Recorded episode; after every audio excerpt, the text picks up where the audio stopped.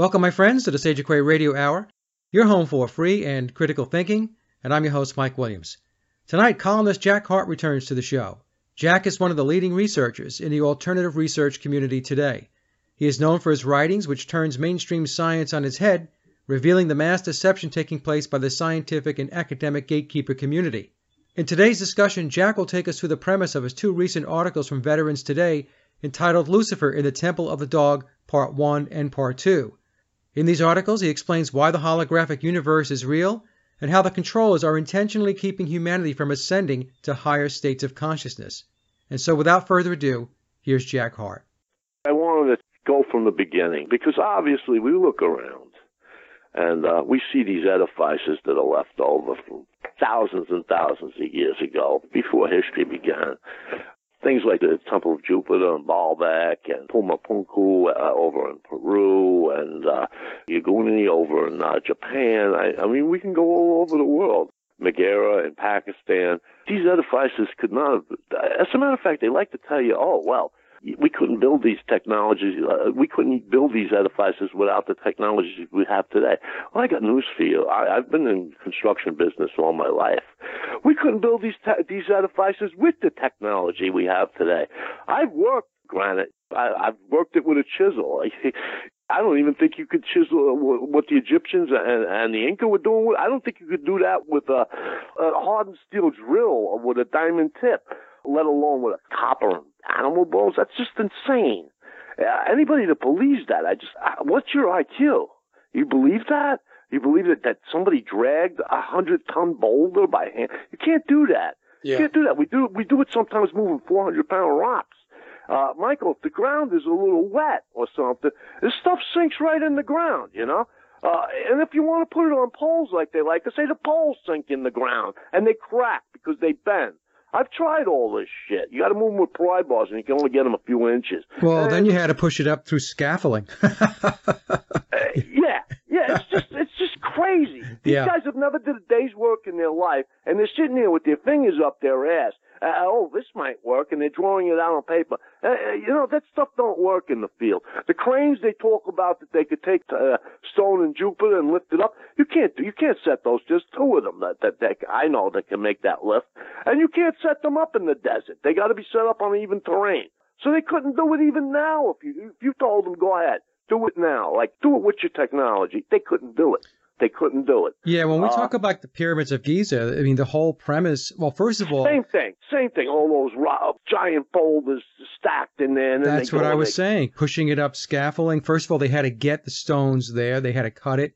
Uh, they want to convince everybody that uh, first they'll tell you that it is an architectural wonder, and then they'll say that we cannot duplicate this effort today with the technology we have today and then they'll turn around and say, and the way we did it was a bunch of slaves rolling hundreds of thousands of pounds of stones across a desert, up scaffolding, and then you know the actual placement of the stones to build, let's say the the, um, the pyramids at Giza, with such precision that was all done by manual labor. I mean, the whole thing is absolutely it's ridiculous. Absurd. It's, it's absurd. It's absurd. Absolutely absurd. ever since I was a little kid, I knew it was absurd. And I always thought, you know, somewhere back in time, we knew a lot more. The human race. We were more advanced. When I started reading the Greek philosophers and stuff like, they talked about a gold age, gradually degenerating into uh, what we have now, the Iron Age. Uh, there were four epochs of human history, and that, that now we live in the, the, the most barbaric one.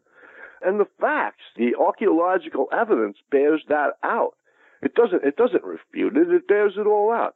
And this has been ruthlessly distorted by academia. I mean, I cannot say enough bad things about orthodox academia, institutionalized academia. Everywhere they go, they distort things.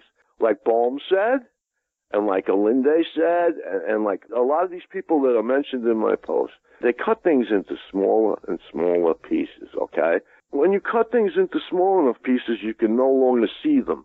And that seems to be their, their objective uh, in academia, is to cut the pieces so small that nobody can any longer make heads or tails out of it. And it just becomes a ball of confusion. What I try to do is take the major events in history and just follow those. And I don't, I don't want to know that their little side shows and their little asides, and, because half of them they're making it up anyway. They don't have artifacts to prove what they're saying or any evidence. I, I don't know why we're even listening to them. They go on and on with some sciences. Uh, most of astronomy, like you see Morgan Freeman on TV or the other dummy Tyson. I don't know where they got him. Oh, Neil deGrasse Tyson, yeah. yeah, it looked like they got him from the meat market. He was hanging. He was a bouncer or something at the door of the club. I don't know.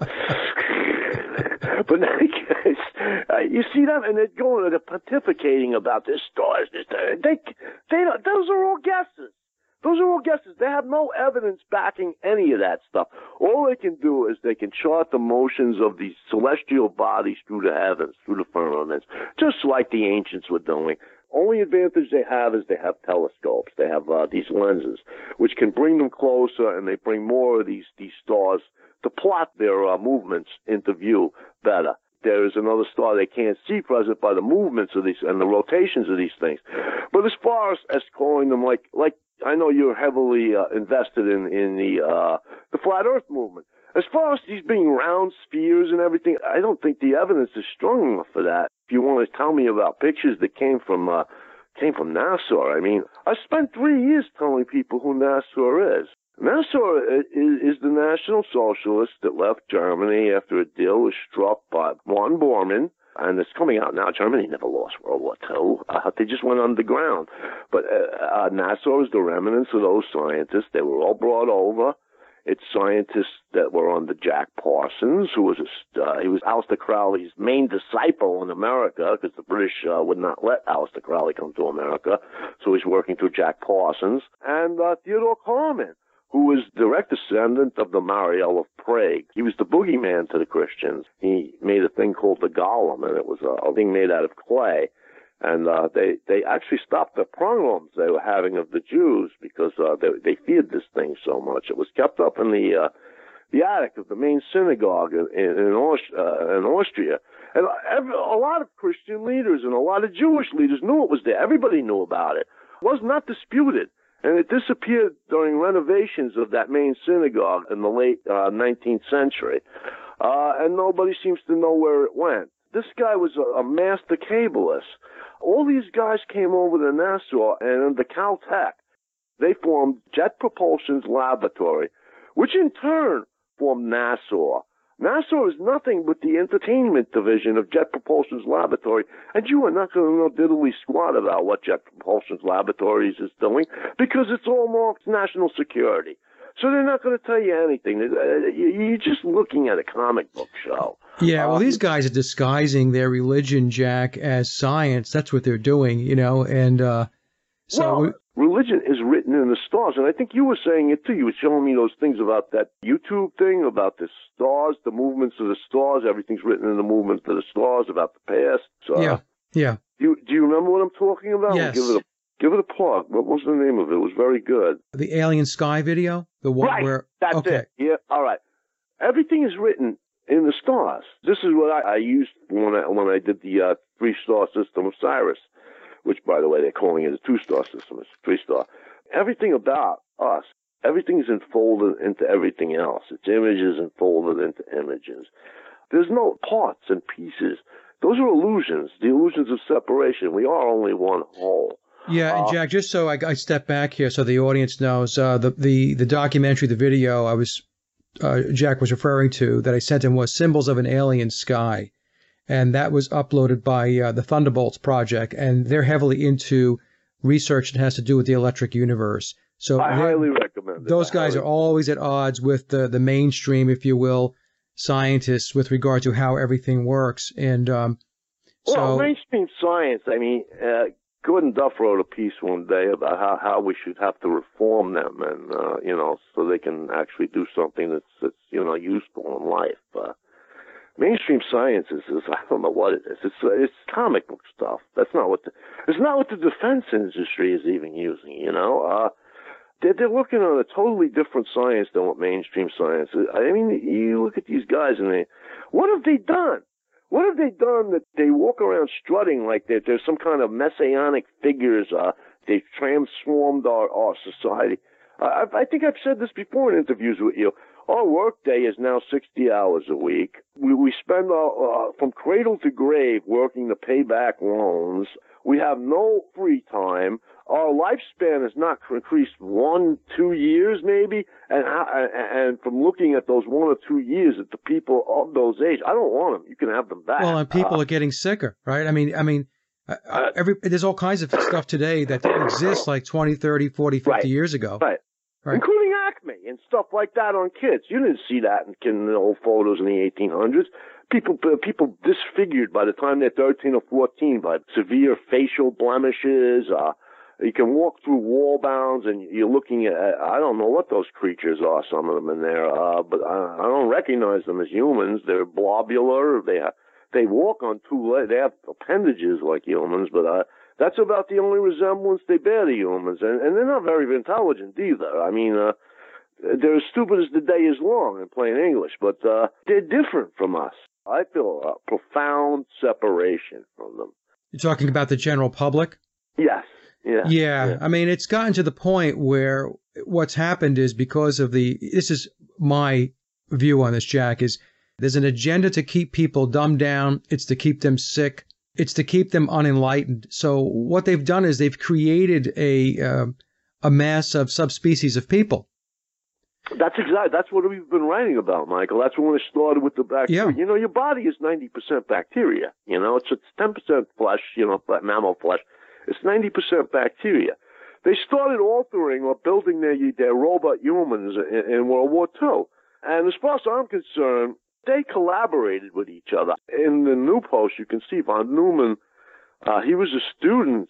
Uh, this is John von Neumann. John yeah. von Neumann. Yeah. Yeah. You know, we can do the same thing with Blom. He came over, and the technology with the bacteria. It all came from Germany. But but you can see that there's collaboration. I mean, let's go let's go to the post I, I just released. John von Neumann. Okay. Now he attended a school that a lot of these geniuses all went to the same school. It's a joke among scientists, like what there was something in the water at the time. These scientists that attended the schools in Hungary, uh, university, I shouldn't say school, but a lot, a lot of scientists that attended this, they'll say that, the, you know, the only real genius was John von Neumann. How long and ago was, was, this, Jack? When, when did this, this was in place? the early 1900s. In the early 1900s, John von Neumann, he was like the prodigy among them. He was like the genius. He was a genius's genius. Okay, now, they sent them to, to Hilbert to be tutored. And who paid for this? The Rockefeller Foundation paid for all this stuff. Then they brought him over to Yale and gave him an office right next to Einstein's. And this was before World War II, uh, shortly before years before the National Socialists took over Germany, but they saw which way the wind was blowing. They were not on the greatest relations. For Germany to just give up its best scientists, and, and by the way, you could say von Neumann was a Jew, uh, that's another bullshit story they like to tell about how the uh, Nazism is so opposed to the Jews. I shouldn't even say national uh, Nazi uh, National Socialists uh, was so opposed by the Jews. A lot of Jews were National Socialists. I, I've documented. Uh, I mean, their best assassin, Arco Valley, uh, was was a Jew. Uh, one of the guys killed when uh, when the when the uh, Bolsheviks sacked Munich. The principal intellectual for the Thule Society was a Jew. Von Neumann was a militant National Socialist. And when they gave him his office next to Einstein's, he would play German march, marching music, like uh, Prussian marching music, military marching music, as loud as he could on his uh, Victrola whatever they had then. And, and Einstein couldn't even concentrate. He used to go to the authorities at Yale and, oh, you got to make this guy lower it. There was nothing he could do about it. I, I mean, von Neumann mocked him. But von Neumann was militantly National Socialist. If you watch the movie, uh, I think it's Failsafe with Peter Sellers, where he does all those uh, those three roles. Yeah, I know what you're referring to. Yeah. Oh, Doctor Strangelove is the name of the movie. Doctor Strangelove, right? Doctor Strangelove is von Neumann. Uh, that that was taken because he had a wheelchair after he he got cancer at an early age in the mid fifties, and he was wheelchair bound. And that character is modeled after von Neumann. And von Neumann was as Jewish as the, he spoke Yiddish but yet he was militantly National Socialist, uh, and that was an exchange of technology. Now, his expertise, though, was it quantum mechanics? He wrote the, the Bible of quantum mathematics, how, how they would use this math to. Uh, and he cut across the grain with regard to traditional physics, because I, I believe that it was John von Neumann that said that events do not follow laws or rules, which I guess contrasted with the type of physics that Albert Einstein was uh, propagating. This is what part one was about. Uh, it wasn't just von Neumann that was saying that. It was actually, this was German science. Uh, it started out with, uh, oh, we, I'd love to know what Max Wien was doing. All we could find out, and I have some of the best researchers in the world, and all we could find out is he was trying to calibrate two uh, pendulums together, and, and then it went deep black. He was, uh, he was he was elected twice to uh, the most prestigious position in, in, in science, which only Einstein was the only other one that ever ever was elected twice to that position. But everything about him has been wiped from history. Max Wien. Thought, Max Wien. It starts actually with a guy named Paschen, Frederick Paschen, and he was looking at uh, he was looking at ultraviolet light, or below the ultra light below the ultraviolet spectrum. And uh, Max Wien uh, worked with him. This was even before the, the 20th century. It was like in the late 1890s. Uh, and they corresponded, and he was his, his uh, successor. And from there, this guy, Erwin Schrodinger, studied under Max Wien. Now, Schrodinger is probably, you told Einstein is the most important, so that's a joke. But uh, Schrodinger is probably the most important scientist of the 20th century. Because what Schrodinger did is, is uh, everything goes on probabilities. Uh, see, they, they, they, they have what's called a matrix. They have to pick probabilities that are most likely to occur. And what Schrodinger did is he, he formulated what's called the wave, uh, the wave equation. It's used in wave mechanics. That's how they figure out how wave, how big waves are going to be and stuff like that. Without that, quantum mechanics doesn't work they pick out the probabilities and stuff. And Schrodinger was never happy that he did this because uh, at first he concurred with Einstein that, that God does not roll the dice, you know, when it comes to his creation. But uh, gradually he came to uh, view it differently. Uh, just as David Bohm did, who was also a big proponent of, of Einstein's. Actually, Einstein's the guy who protected David Bohm. Uh, I didn't tell you who David Bohm was, but we'll get to him. But anyway, Schrodinger in 1956 was asked to speak. He was the most, you know, he's the most prestigious scientist in the world. He was asked to speak before the World Energy Conference and about nuclear, you know, about the coming nuclear science and all that other, you know, how, how great the world was going to be. And he refused to, uh, he refused to even talk about nuclear technology. Uh, he actually gave a philosophical lecture on the Veda in front of the World Energy Conference. And then he changed his, uh, changed his physics up because this is the crux of the matter. Uh, whether there is particles at all. What the government uh, uses is, like I was telling you before, uh, they, they don't use the same science as you see on TV. It's more Milton Friedman is, is spouting. What the government uses is a wave-only theory, which was spouted by Hugh Everett III. But at the time when Hugh Everett III was uh, was formulating his theory, uh, Schrodinger was working with him. This was in the early 50s. And Schrodinger went over this wave only too. He stopped, they, uh, in other words, there is no particles. Particles are just points of light. Under the right conditions, they'll show, uh, a light will, will show up as what they call a photon. And now they've actually managed to produce a holographic point of light. And guess what it looks like, Michael? It looks exactly like a Templar cross. It's got four sides and it's it's splayed out on both sides. I think we posted. Oh, we posted it in the blog. We posted it in the blog along with the link on the implications of being able to produce this. There is no particles. These are made in our mind. Your mind, what it is, is it's a receiver. It's just like a, a receiver for a radio. And what reality is, there is no reality because reality can be whatever we. So is the brain then like a biological computer? It's encoding and decoding. Is that what don't it's doing? Even, I don't even know if I want to go into biological. Everything we feel, we see, we touch, we make that ourselves in our own minds. We are a, a receiver. Say you take a rock, you throw it into the water, all right? You throw another rock into the water. It's a pond. It's still. The waves will go out in concentric circles, right? And now when the waves clash together from the two different concentric circles, those are called wave interference patterns. That's what the universe consists of. That's what the sun gives out. There are wave interference patterns coming off the sun.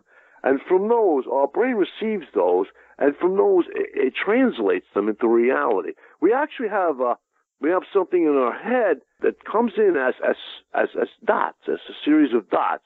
and then it's translated in our brain through our optical nerve system. It's translated into lines, and from lines we make objects. Uh, whether those objects really exist or not doesn't appear that they do. Everything comes from what's called an event horizon. It's actually a source of the transmission. All of the science seems to so indicate. So, what, what is an event horizon? How would somebody define that? An event horizon would be the source of the projection. Actually, the Alcheringa to the Aborigines. Everything that ever was, it's perpetual. It exists. And it broadcasts itself out from that source. And that's what the event horizon is. It's where this is actually really occurring. What we're seeing is the projection of this reality. That's what the holographic universe is all about. So is this like uh, a pinging, like a ping that takes place at the event horizon and just it has these uh, interference patterns that oscillating then em- frequencies? Yeah, they don't. Okay. They, they don't know why or how how these frequencies oscillate, but my guess is is they have a lot to do with uh, the Sirius system. Okay, so then, like in your um, in your article, you had said that consciousness takes place inside a frequency receiver, and then reality is a TV show. Right, right. Your frequency receiver is your brain. That's what it is. This is what this uh, Karl Pribram proved. This was the we're I mean, I'm not quoting like fringe scientists either. Karl Pribram was, was the greatest neuroscientist that ever lived. He, he, I think he spent 10 years at at Harvard and uh, 30 in, in Stanford. That's where the government does its Frankenstein stuff at Stanford University. For 30 years, he was the head neurosurgeon there. He performed all kinds of surgery on monkeys and stuff like that at the, uh, the Yerkes Primate Center, so, uh, what's going on in my head right now is as you're talking, I'm thinking to myself, a lot of people know about now, they know about the Mandela effect, right? So I'm thinking if the interference pattern is changed or altered some way, then that would change reality? Well, yeah, because some people think the Mandela effect is just a bunch of bullshit, but some people are morons. Okay, uh, you don't see that, that that reality is changing around you. I mean, you just sent me a tape of the Pope saying mass in front of a satanic statue of Jesus. Do you remember that from five years ago? Uh, you know, you, you don't think that would have been all on the internet five years ago? I, I remember clearly that Nelson Mandela died in prison, and so do a lot of other people. I remember that. I also remember Kirk Douglas high... dying. Kirk yeah. Douglas dying in, in the 1990s. I remember that very clearly. Helen Thomas. First of all, got told a bullshit story about the Mandela effect was named after, uh, you know, the Mandelas like C.G. Jung is talking about. That's it was named after Mandela. We all know that Nelson Mandela is dead. He's walking around. That's why it was named the Mandela effect. Yeah. And there's lots of things like that happening now. Now they're trying to cover it up. They're not reporting on it, but it's still happening. Okay, and, so I mean, so my thought is that somehow interference patterns have been altered and this is altering the reality. I'm going to explain to you how that happens. Quantum physics can, uh, can be blended with Einsteinian physics. That's what they do, really. If we go to Einstein, in the center of the universe, there sits a giant black hole, okay? It's like an open drain on the bottom of the sea, okay? And it's ever expanding. And it consists, it eats stars, basically. It consists of all the stars. Every star, everything that is, every object must eventually be sucked into this black hole. Just like a drain at the bottom of a water tank. Everything's going to go through that drain sooner or later. Now, in the center of that black hole, there's something called a, a singularity. Okay? Singularity tears or shreds everything that goes through it. They call it spaghettification to the smallest possible particle. It's so dense, it's infinitely dense. So you can't even calculate how dense it is. And everything is torn apart once it goes through that. Now, when you reach the part where you start to go over the edge into that hole, into that singularity, that's another thing that's called an event horizon. Now, once you go over the edge of that event horizon into the black hole, time seems the same to you because you're in the object that's being sucked into that black hole. But to an observer on the outside, it's gone haywire. The clock is going crazy. It's going this way, that way. You, know, you could actually be watching this object be ripped to shreds, but the object would never know it was being ripped to shreds. Now, this process that scientists call spaghettification can be delayed by accelerating the object back up to, to where the event horizon starts. When you're going down, falling down a slope, it's not so, so slow where you actually go into free fall till you reach a certain point. We are on the slope right now. As uh, uh, this whole universe is on that slope. that So there's a live in. slope, and then at some point there's like a cliff. Is that what you're saying? We reach free fall. Exactly. Okay. Exactly. Okay. We reach free fall. What they're doing now, uh, I, I, I can't prove this because I can't prove that they can all jump time, but they can. They learned how to do this in the 50s, or even before that, the Germans learned how to do it. Uh, that will come out. That's coming out now. Uh, they're jumping this world. I use the word world. They're jumping this world back to the beginning of the event. Horizon. So time is going. Cra- you're seeing all this crazy stuff. They're delaying the inevitable. An object cannot escape once it crosses over the event horizon. So it is inevitable that we must be sucked through that singularity. And what They are happens? What happens when that happens? When we go through That's the singularity? what we're getting to. Okay. Okay. All right. We don't know what happens. Nobody knows what happens. But they must suspect ah. something's going to happen because they're trying to delay it. That's why I'm asking. They, you know. well, they're they're afraid. They're afraid of everything, Michael. That might take fucking one dollar out of their pockets first. of yeah, or one prostitute out of their beds. That's what moves them. That's what moves them. What happens is that's not really what Jet Propulsion's laboratory came up with. Now they studied it too, and there's something called a wormhole, which I'm, I'm sure you're familiar with. It's the Yeah. same as a black hole. Theoretically, Einstein was wrong. Okay, there was another guy, Lorentzian, which Einstein stole a lot of his stuff from. Now, when the Lorentzian mathematics are applied to this equation, there's no this singularity no longer rips everything to shreds. It would appear on the other side. Uh, it would be drastically altered, but it would not be destroyed. It would be something different. And what this Biami in Australia is marking, what the Dogons are talking about, the tribe in Africa that we go through, it's a periodic change. Charles Hapgood, he came up with this thing called polar shift. It's good. Velikovsky, he came up with another thing about Venus periodically destroying the Earth. I think it's every 3,800 years. He's even better, Velikovsky. But they're both wrong. That's not what happens. What happens is the Earth transforms. It goes into another state of matter. That's why we see these edifices, because we can't build these edifices in this, in this environment we're in now. The laws of physics that we have to live by as human beings change, and we become the gods that are talked about in Sumerian texts and stuff. We are the Anunnaki. Certain ones of us, I guess, because I can't see the people in Walmarts as being the Anunnaki gods. Uh, excuse me. The- yeah, the ones buying moon pie and uh, Yeah, uh, yeah, Mountain yeah. Dew. Yeah, Yeah. the gods. Well, I'll explain that right after I'm done with this. Uh, we are the Anunnaki, and we're transformed into those those entities that are, are talked about in the Sumerian uh, cuneiform and the King's List that, new, uh, that lists lifespans for kings that go to 30,000, 35,000 years. These rocks and stuff, we can move these. I don't know how. I don't want to start with the, oh, you can do it with your mind. But there are methods where the laws of physics, they're different. And, and uh, however they're applying them, uh, it's a much better world. How is the transformation going to take place, Jack? I I, I didn't catch that. Is it? you have to go through the black hole. What happens is, and this is what the Dogon said, uh, this sun will change places with Sirius B, which is the black sun. Okay. And we would get actual reality instead of this fake world, this inverse world that we live in. When you look in the mirror, everything's inverted, you know. Uh, so Sirius B is the black sun. yes, Okay. Sirius okay. B. All right. Sirius B. But uh, the part about that I'm saying that nobody said before is that Sirius C is a black hole. Now, it's been under debate, even though the evidence is overwhelming that it exists, whether it exists. But you can't see a black hole because a black hole absorbs all light. So it's invisible. Yeah. Uh, now they have all the mathematics show that there is there is a third star in the Sirius system. It's a black hole, obviously. That's why they can't see it.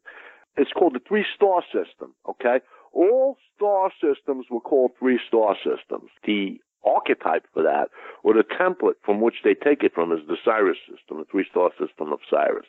Somehow, here is there and there is here. As Bell's theorem proves, there is no locality in, in the universe. Time, distance, all, all that we make up in our own head. Somehow, the Earth and the Sun and the Moon have slipped into this black hole. And this is a phase that we have to go through, like Velikovsky, who postulated every 30, I think it was every 3,800 years the world gets destroyed. Plato said in the beginning of Critias, uh, it does. This is something that it has to happen, and what they're doing is that they're preventing it from happening. They're how are they? How are they preventing it? How are they by jumping that? it by jumping the Earth back to the event horizon to the beginning by accelerating us by jumping time. That's my theory. Uh, that's I can't prove that. How do they do that? I don't know. I don't know. I know they know how to jump time because uh, they've been doing it. Uh, I, I mean, there's evidence of it in the Montauk projects. There's evidence of it in uh, German science. I, I, I don't even want to get into. Well, do you that. think it would have to do something? Uh, have to do with um, changing the interference patterns? Yeah. Well, Okay. th- then you get into uh, Fourier transform, which is, is what they're using. This is Okay, so one of the reasons why I'm asking this question is because as you're talking about this, and because before you mentioned that our own sun emits interference patterns. right, right. Well, that's that's what the sun. That's really what it is. Is interference patterns. So I started thinking about all of this aerosol spraying, right? And I, I could be completely wrong on this. no, that's what these towers are all about. That they're not about mind control. They don't need fucking towers for the mind control. Let me tell you that right now. These towers can broadcast the signals, these frequency signals. They put them at certain energy points, and, Okay. and that, that's what they're, they're orchestrating the, the frequencies. Now, let me explain to you about a Fourier transform. Okay. That's how yeah. all this is done with a Fourier transform. In a Fourier transform, you, you have two graphs. You make two graphs. One is of the frequencies, okay, the different frequencies. There's two graphs, okay. One is called the frequency domain. And the other one's the time domain. And the other one's the time domain, right? Now, what they do is they take the two graphs and they calculate like a medium between the two. Okay, they calculate each point, they put it all together into one chart. But when you are working with these Fourier transforms, you can't change the time domain. What you do to change the time domain is you alter the frequency, and then it is transferred into the time domain through these what they call these integral equations. What they do, if this is like not the real world, say this is a hologram, what they do is they change things here, and by changing things here, they can bring them back to the real world and change things in the real world. This is what I suspect this world is all about. I think we are nothing but a frequency time domain. Uh, I know that sounds really crazy, but uh, So, in other words, they can't go in and directly affect or adjust time. They have to adjust the frequency domain. right, right.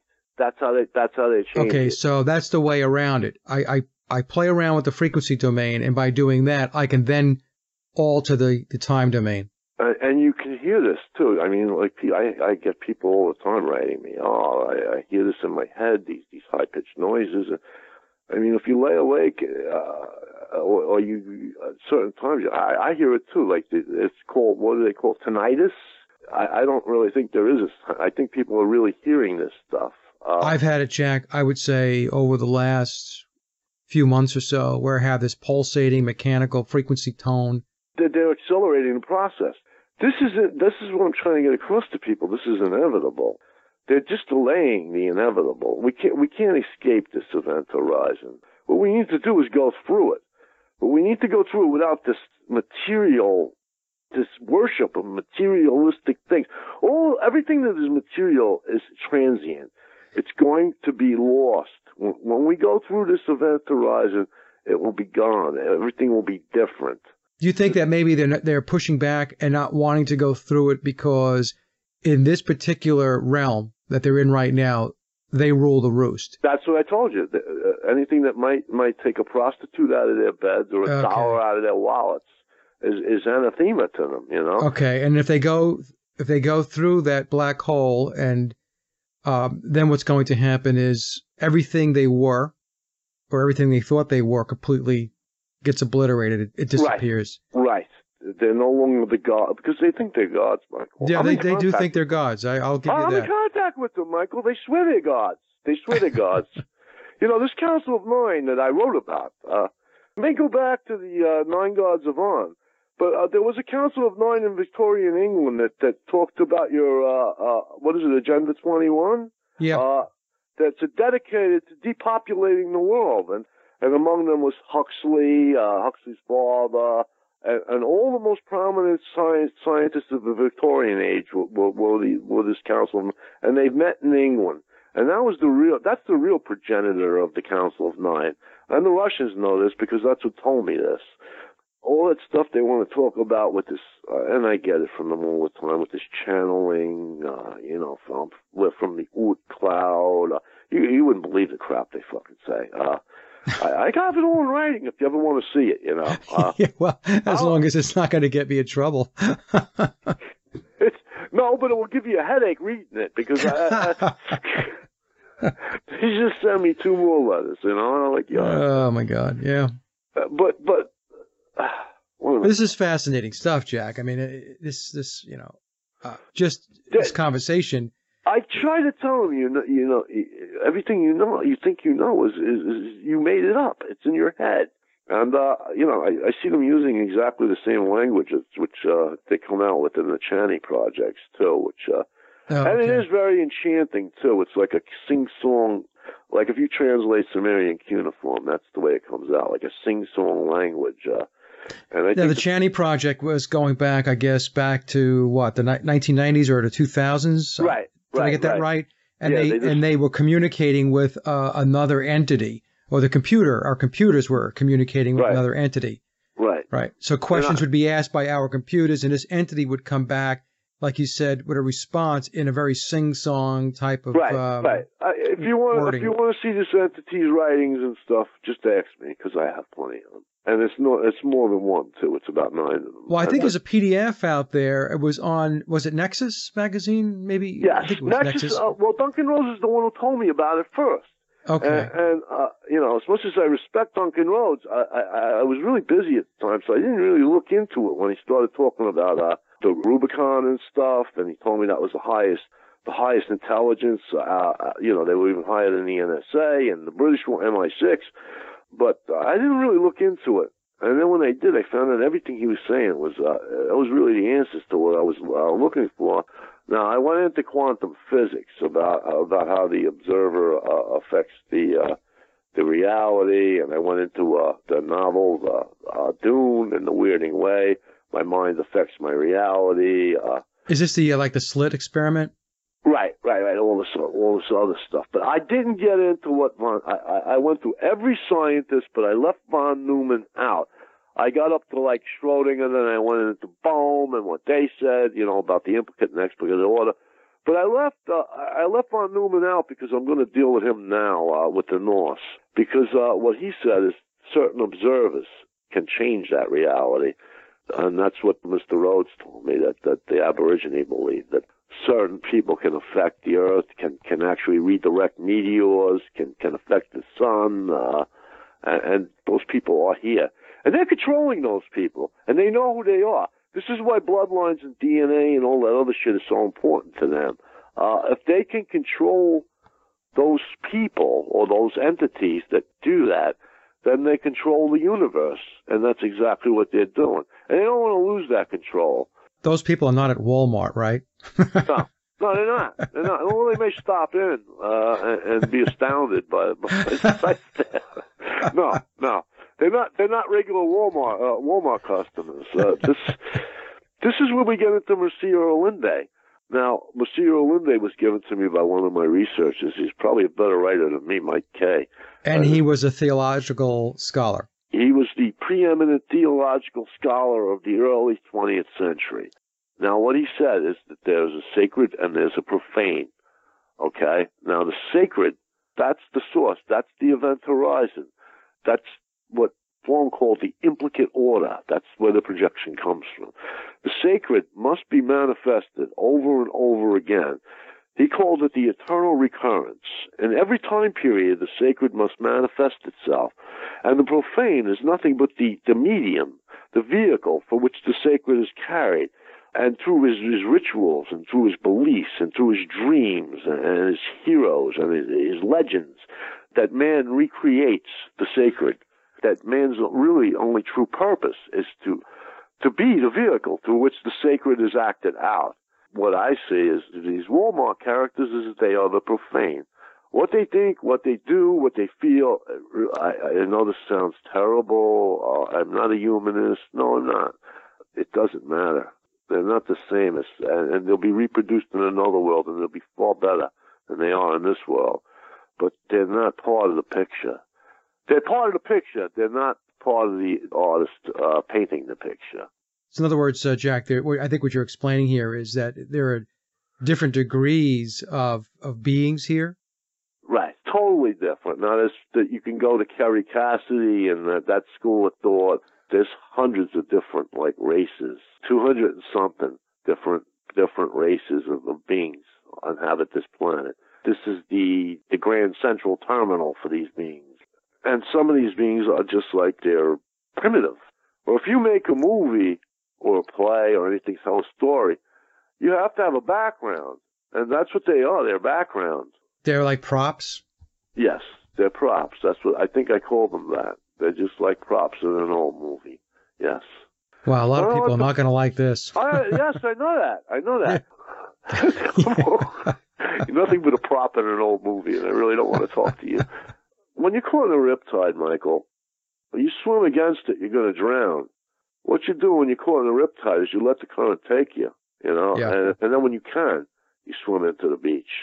Uh, what we're doing now is trying to fight the riptide. That's what our secret government is doing. We're going to all drown because of them. We we need to do this, whether they like it or not.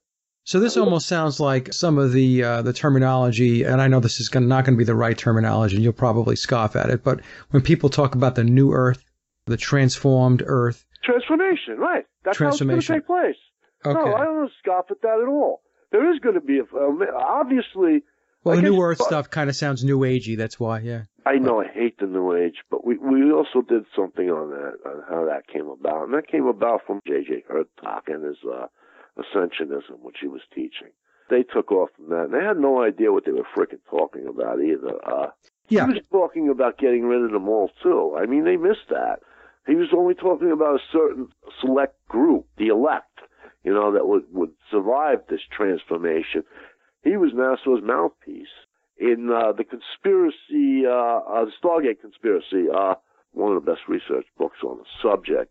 They isolated him as the uh, the real voice or the real real uh, the kingpin that was really moving the pieces behind the scenes of the whole thing with the uh, the exploration of the pyramids, which was started by Alvarez in the 60s. J.J. Hurtak was the primary philosopher for the New Age movement. And he's, he's looked at that too. I have his book in front of me, The Keys of Enoch. It's uh, written to my mother. So I think I have that book. Do you really? It's white. Of- it looks I think- just like Aleister Crowley's Holy Book. I think I do. I have to go back Oh, into my my uh, my book collection. Yeah. I show a picture of, of uh, Hurtak's book and next to Crowley's book. It's the same same motif for the cover too. Actually, the Holy Books in, in the the edition I have is very rare. I mean, they're selling it now, but I don't know if they're selling it because I wrote about it. But it's it's uh, paperback. But I have the hardcover here, and it it came from from out of Attica actually in the seventies. It's the same cover, same motif, and everything. That's because uh, Aleister Crowley is really the founding father of NASA, along with the Kabbalistic Jews uh, and the Nazis. And they, they look at Aleister Crowley as their god. But that's we won't get into that now. This all goes back to the Norse, which is us as Europeans, because we, we've basically been at war for a couple of thousand years over this.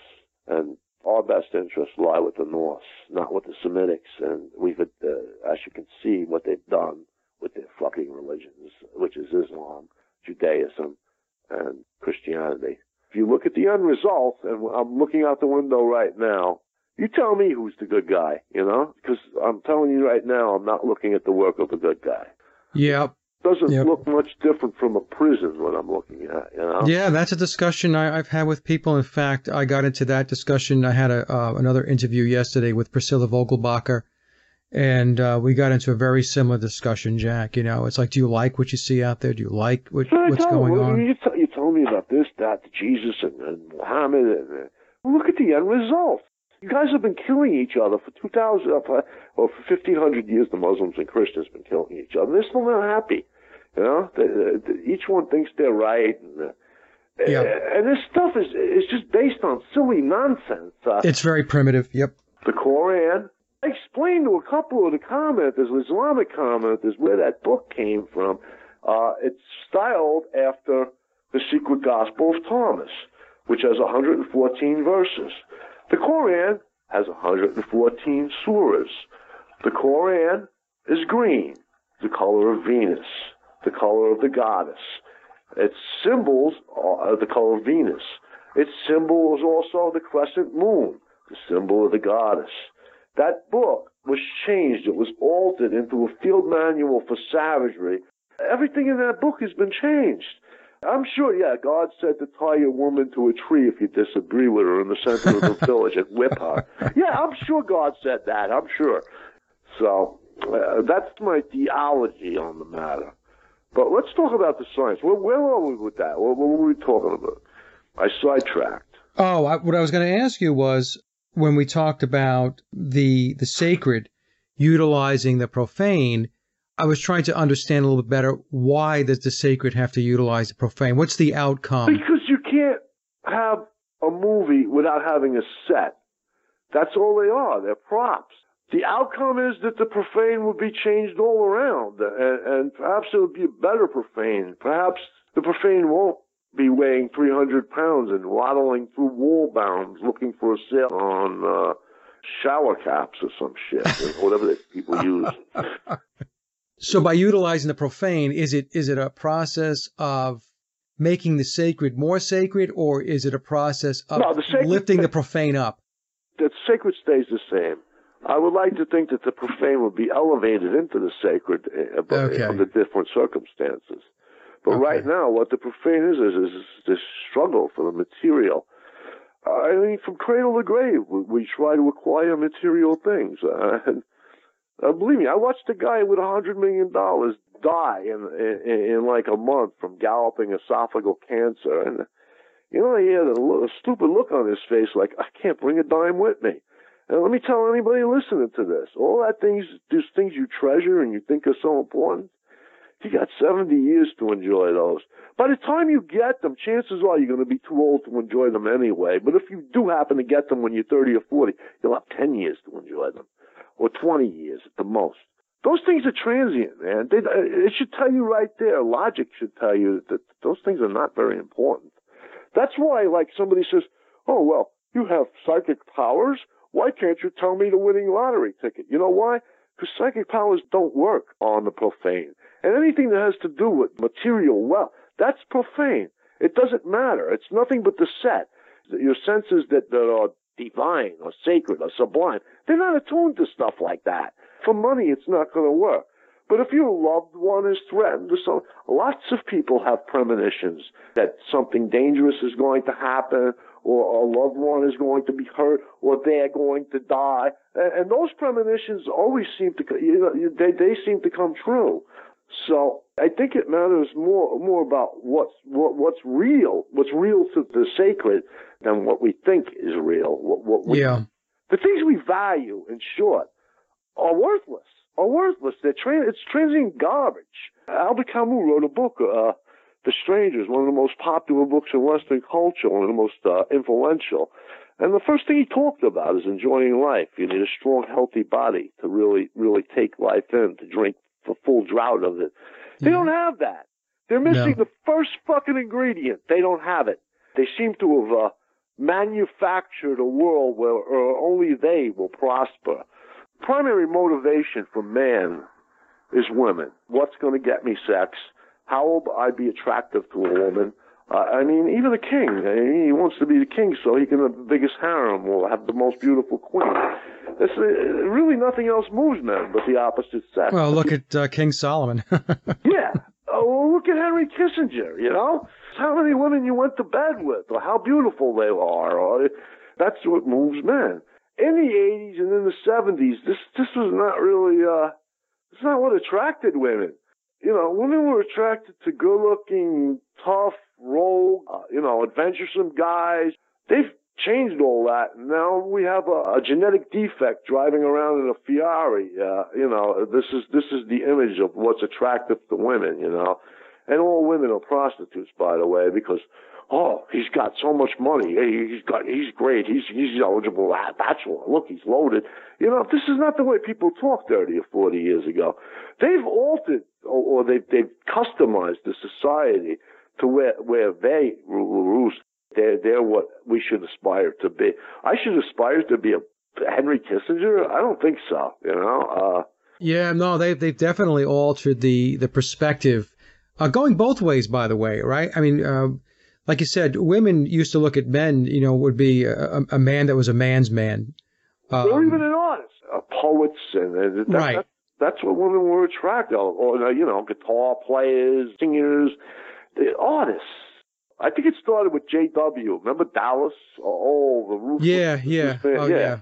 Yeah, like this was supposed to be sex. Jr. Jr. from yeah, Dallas, the guy yeah. should have been killed with a stick in his office by some freaking irate Hagman. customer. yeah, which which would have happened in real life if there was a Jr. Yeah, everything is money, money, money, money, money, money, money. That's that's what it is today. Uh-huh. And uh, yeah, and what you is- what you have uh, these trinkets, these toys, these mansions.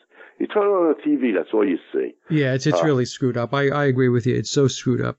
Who drives what car, what kind of house you're living in, what it- it's like I said, they're all transient things. Your lifespan is too short to be worrying about things like that. They've nailed us into this this uh, wheel here, this that goes round and round and round. Yeah, it's a big hamster wheel. And and the thing Right, is, if, yeah, if you don't, yeah, if you don't succeed, if you don't succeed on that hamster wheel, in other words, if you don't become like a, a J.R. Ewing from Dallas, as an example, right? right. Then what happens is you're made to feel inferior. You're Right. made to feel Right. like you're incompetent. You're impotent. Right. That you are not. I mean, forget about not being a man. You're just really not much of a human being. Right. Nikolai Tesla is nothing in today by today's criteria. As Right. Uh, Herman Melville. Uh, you know, I can go on and on with the great, greatest fucking intellects and the greatest people that civilization ever produced. By the criteria we use today, they're, they're failures. You know. People love Jerry Springer. So it's it's that type of cartoon type of character that they're making people attracted to. You know, they they, they like the cartoon world. Well, that's that's that's you know Jerry Springer is you know uh, he brings you the Walmart people you know to the camera. They, that's their uh, it's their Andy Warhol fifteen minutes of fame. Uh, Yeah. that's what Yeah. attracts them to that kind of stuff. But uh, to me, I don't write for those kind of people. Like uh, Gordon Duff told me a long time ago when I first started writing. You know, this this uh, when I realized I was going to be censored severely. By the way, you know, like I get a lot of information from people that don't give information to anybody else. The price of that is that I am severely censored. I mean, I, I was published a bunch of times by Nexus lately, which is uh, that that's a big thing to me. Nexus magazine. I mean, that's Yeah. the greatest. Uh, but uh, you know, what I write on the internet, it's I, I could they mess with where it goes, who sees it. Well, they make it very niche. I- You know, it's it basically they uh, they make it very very narrow with regard to an audience. I mean, I That's I, what I'm I don't saying. have. Uh, it's a very Yeah. narrow audience, and, and you know, I'm happy with the, the audience I have. I am. But you want to expand it, and that's the thing. The the powers that be, they don't want it expanded because they want to keep it exactly the way it is. I'd like to be compensated for what we're doing here. You know, this is ridiculous. I got to see some freaking asshole on a TV spends half his life fucking snorting cocaine and the other half laying in bed, eh, and this is a billionaire, and uh, you know, or another guy chasing a ball, or throwing guys throwing each other in mud puddles, and we're we're, we're sifting through the historical records of the human race, spending 20 hours at a time in front of this stuff, and, and, and we get nothing, and they, these people are looked at as as role models to children, and they're compensated with with uh, Derek Jeter style mansions in in Florida. You know, I just want enough to live. They won't let me get published, like I was telling you before. That oh, they, that I could self-publish like every other idiot. Yeah, good. Yeah, I could make my living by begging for fucking money on the bottom of each piece I write. That disgusts me when guys do that. Oh, so donate here. As soon as I see that, I'll never read them again. You know. yeah, really. You want money? Well, you know the the, the problem is that there is no money in this, Jack. I mean, you know, this. Uh, I've told people the same thing. I one of my and I I. Well, they say a lot of them think we're getting paid all kinds of money. You know. Yeah, they, we're not. I'm Yeah. getting paid. I'm getting. I know you're getting paid zero. I'm getting paid zero. Zero. Zero. Z-E-R-O. Thank you. Zero. Make sure you leave this part on there. Yeah. we don't make any money for this. So when you insult us, don't do it to my face. I'm going to punch you in the mouth. yeah, I mean, well, people don't get that. I mean, they think that you know you're doing this for a living and uh, there's checks coming in and all Yeah. that stuff. And uh, you know, and I always people sometimes have said, you know, that uh, you know I'm getting paid or whatever. Or, I'm not. I'm not, guys. Everything I do is uh, when I do these shows, it's no, all if, you- if it's you want to get free. paid, you, you write for People Magazine. You know. They- exactly. well, if you want to write for these people, go ahead. You're going to make a fortune. Yeah, if you're good. Me and you both are good at what we do. But you know what? In a hundred years, nobody's going to remember your frickin' name. You know. No, no, Uh, that's right. in 10 years, nobody's going to remember you. Can anybody even name a disco artist from the 70s? A disco, oh, I use the term artist loosely. Can anybody name a disco artiste from the 70s anymore? you know? Yeah. That's the thing, you know. They won't be naming any rappers neither in 20 years. I got news No. you, you know? Oh, No, no. Rap, rap, and uh, somebody will knock Yep. on a piece of wood, you know? That is a rap, you know? Uh, People and names come and go. yeah, yeah. I, I, I mean, but if you really want to learn how to play the guitar and stuff like that, you know, uh, you, you you end up like uh, like uh, Frank Zappa or, or Paul McCartney, Jimi Hendrix. or, uh, Jimi Hendrix, you know, and they'll be talking about you 200 years from now, or Mozart, or you know, you can't be. But you didn't worried. have much of a life. You didn't have much of a lifespan. We talk about Zappa and uh, Hendrix. Yeah, and, uh, right, right. Those guys, uh, like like like, frickin' Hendrix died when he was in his mid 20s. You know what? Yeah, so what? He achieved more than any other human being that ever did with the electric guitar. You know, uh, his 27 years were worth of fi- every life ever led by every Rockefeller ever born. He did more in his 27 years than any one of them genetic defects will ever do. You know, so which do you want to be, people? You know, and I wish our art would reflect this because our civilization would change a great deal if it did. What do you want to be? Do you want to be JR? Do you want to drive a nice shiny red Ferrari? Or do you want to make an impact that will change the world? Do you want people to know your name 3,000 years from now like they do Achilles? Which is better? Is, is it better to drive around in a red Ferrari? I don't think so. I'll take you. You take your fucking red Ferrari. I don't want it. You know, I'll, I'll write for the select audience, and we'll see where, where the, the the pieces end up. And uh, I, I'll I'll be happy with uh, my my loved ones and my family saying, you know what, Mike spent his life and his time trying to do the right thing. Yeah, but they don't say that about us. We're, we're ostracized. I don't know about you. I'm ostracized from the family. Uh, we're quacks. We're crazy. We're crazy. You know. it's a slow go. That's why we have the the sacred and the profane. Well, I I blame a lot of us. I blame on Hollywood. And I, I blame on the people that that run these these arts. You know, we get into the proverbial wicked uh, wicked Jew. I hate to say this. He really does exist. He owns the uh, publishing companies. Yeah. He owns Hollywood. He owns just about every mechanism for distributing art. He uh, he, he controls has, the uh, money. controls the money. You know, anybody who tells you you're an anti-Semite for saying that just needs to be slapped right off their chair in mid-sentence. I mean, you know, are you stupid? Do you, can you not read? These people are Jewish, you know. Ex Joel Stein, he wrote an article laughing about it in the Los Angeles Times. Was that the article where he said, "Of, of course, we control Hollywood"? Yeah, yeah, yeah, yeah. yeah, Uh, yeah. That was a famous article. And then I got he a came- moron calling you an anti-Semite for saying that, you know. Uh, Yeah. In the dude, meantime, they're they're beating their chest, saying, "Absolutely." Exactly. We control it. exactly. Right. They laugh about it. But in any case, you know, I, I don't hold that against them. I what I hold against them is is they don't open it up to other artists. It's a tribal mentality, Jack. I, I mean, it's- all the kids running around. My friend's got a son. I was at a- You got to see this kid play the guitar. I told his mother, so I'm going to send it to you.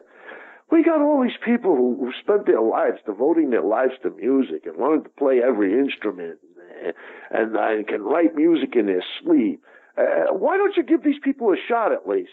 Don't tell me what sells and what doesn't. That's a bunch of bullshit. What sells is what you fucking put for sale. That's what sells. That's where I come into it. A terrible comment. yeah, but they they won't they won't do it because it's a tribal mentality. You're you're not in the tribe. I think even if you are in the tribe. I think I I think with them, I think it's just well, we're getting. It's going to take a whole freaking twenty thousand. Yeah, yeah. No, I understand. What it is with them, because it starts back. It starts back a long, long time ago. But they're they're the gatekeepers. They're the gatekeepers, and I I, I have to blame them. When I see some the stupid shit I see on this television, uh, and the stupid shit that gets published in books, uh, I blame them. And and the garbage that's on newsstands and stuff, and, and magazines, and I blame them. I do. I, I, I point my finger squarely at them. They don't like it tough uh, start publishing some television shows and some movies that mean something. Clean it up. Just clean it up and make it make it useful. Make it insightful. Make it, make it educational. There you, you go. Know? Make it useful. Let's give people something like to aspire to that will will change uh, society for the better. Now we've got the new one with the heroic CIA agents. You know, these these guys have murdered their own mother for a dollar. You know, they're all drug dealers, and, and they're made to look like, oh, they, they're doing this, they're doing that for you. No, no, they're not. They're not. They work for oil companies. They're mercenaries. And then the cop shows, endless cop shows. Uh, you know. Oh yeah, well that's all. That's all uh, mind control and programming. That's to condition you to, well, Michael, you know, to I'm not looking view on the them. internet, and, and I'm, I'm, I'm looking at this guy's got a poster of a cop kicking a guy in the face while he's kneeling on the ground. And the guy's trying to comply, and the cop just sneaks up, a boom, lands a perfect kick right in his teeth, you know? Yeah. But the guy's oh, yeah. with him, and, and there's 744 comments explaining why he had to do this, that this was good police work. And there's 700, uh, there was 3,000 against, but there was 784 likes for that comment. The problem is that we're showing these people what the, uh, we're giving them a glorified image of what a cop is. That's not what a cop is. I'm sorry. Don't make heroes out of these freaking people like they do uh, like they do on these programs. Uh, yeah, do you remember um, when we were growing up? They had the show Adam Twelve, right? Right, right, And- right. right. And they answered actual police calls. My favorite was uh was, uh the guy Friday. You know, just the facts, ma'am. Just the facts. Right. You know, they don't do that anymore. They don't do that. No, that's the thing. I mean, so it's changed drastically, and we're talking about TV shows that were 50 years ago, as an example, and it's been a very, very incremental, methodical march toward what we're seeing today, which is all of this gore. It's brutal. It's the infringement on people's rights, like you said, kicking people in the face, beating them up. Then, like you said, you have the people that turn around and say, well, that's completely justified. I remember years ago, uh, you know, a cop would, would refrain from using force right. the objective was to arrest somebody, arrest them. And of course, if they had to use force because, you know, they were in danger, that's a different story. But today, what happens is they will pin somebody to the ground and then the, And let's the make it clear start- that your father was one of the top cops in New York City, so you're not talking out of your ass. Go no, ahead. I'm not talking about Your Um, father was but the toughest cop I ever met, by the way. So I, I love listening to the stories your father used to tell. yeah, he was that was a tough guy, tough guy. Yes, he was. Go but ahead. uh, yeah, no, I was just going to say that you know today they have somebody on the floor and they're screaming, "Stop resisting! Stop resisting!" This is so that they can continue to brutalize the person when the person's not resisting. This guy was kneeling on the ground. The guy just walked up and kicked him right in the freaking face. I mean, I, I worked security. At, uh, if another bouncer did that, he would have got fired for that. You know. Uh, yeah, This guy, uh, nothing happens to these guys. And then you got idiots in Facebook condoning it and, and rationalizing it. There's no rationalizing japping somebody that's handcuffed, man. You know, how'd you like that done to your fucking kid? This is what Hollywood and what Jewish culture has bred into us. They need to take really good look at themselves uh, with this tribal mentality and if it's good for the Jews and, and this cronyism and you're not getting anywhere if you're a Jew. This, there's no way they belong with their fingers and everything like the in the banks. this is the backbone of the National Socialists during uh, Yeah, Germany. yeah. I mean, Like- this is this is what they identified, and I know a lot of people right now are going to say that. Uh, we're Nazi lovers or whatever, but the, you know, look, you got to do your research, you have to do your homework. Stop with all of the elevated talk and all of the programmed indoctrination you've been fed about what really happened during World War II. You know, what we're seeing today is really a replay of what's been Of course it is. going on in history for thousands of replayed Again years. and again until a stop is put to it, which the Germans Exactly. tried to do in World War II. And we fought against them. And we're told It's going to keep going.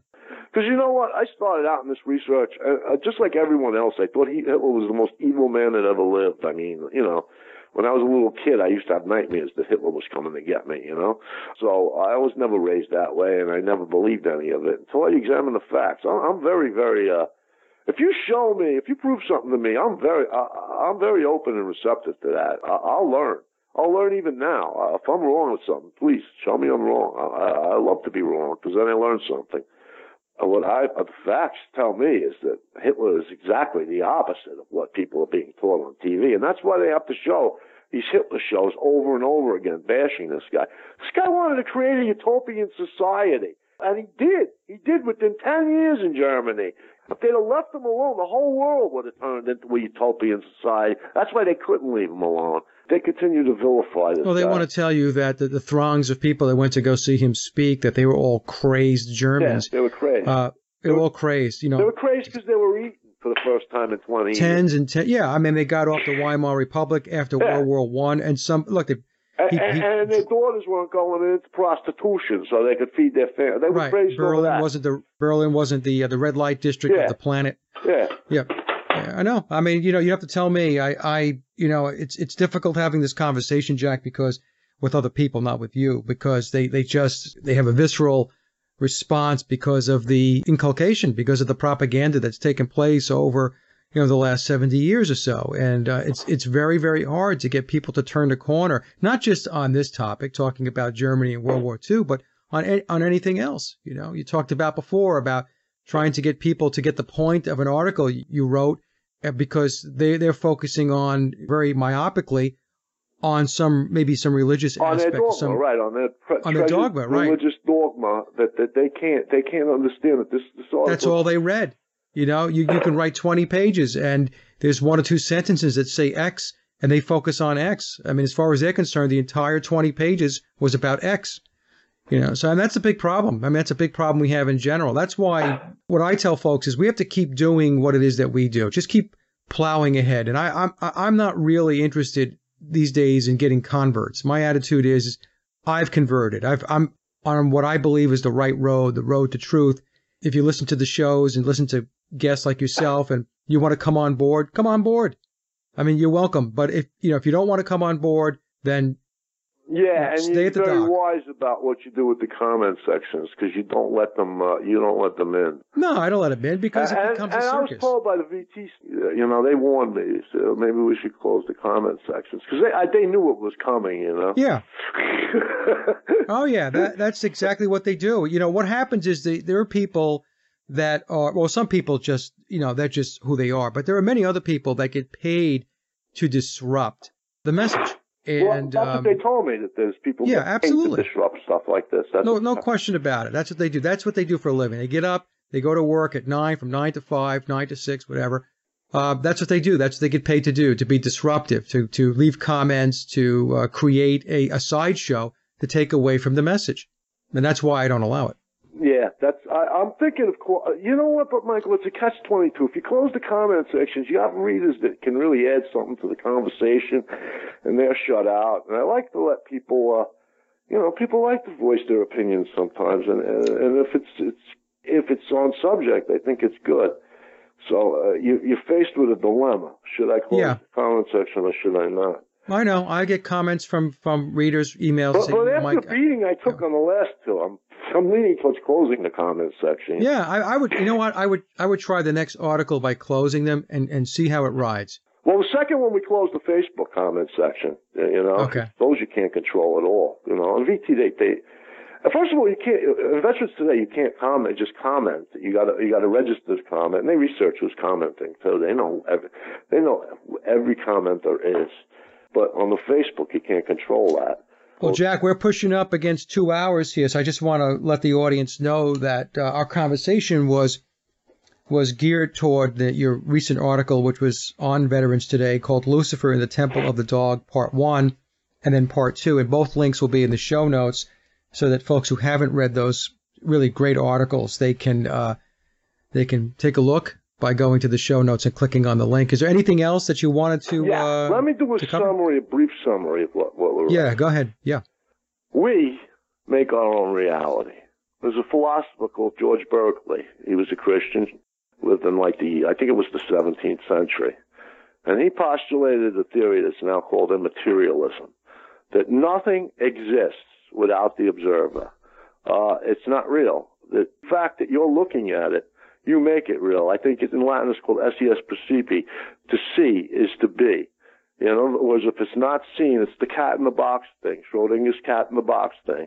If nobody sees it, it's not real. It doesn't exist. We can extend that out to certain people can control this reality. It goes back to Dune, which they rely very heavily upon in the secret government or, or you know, the, the proverbial they.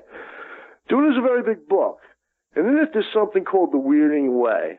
And weird is an ancient Nordic word. It's actually taken from from uh, Irma, uh, which is the Norse phrase, but it, uh, it was adapted by the Celts and uh, turned into weird. And it means to change, to be able to change things, to be able to alter reality. It didn't become strange until like the late 19th to 20th century, where, where weird became uh, meant to be strange. As a matter of fact, the three uh, witches in, in Shakespeare's Macbeth or the Weird Sisters. That's what they're named after. That's it's, it's a form of magic. But in any way, in Dune, they have something called the Weirding Way. The principal saying for it, or the motto that practitioners of the Weirding Way use, it's a, it's a form of, of uh, martial arts, is my mind affects my reality. Now you have you have to change your whole concept of what reality is and where it comes from before you can even master this. If you start looking at things differently, if you really start looking at this as a program, this is actually a program. You could see that there's certain things that they take place like like they're they're automated, and it is automated. It, it, it's automated, but it can be changed.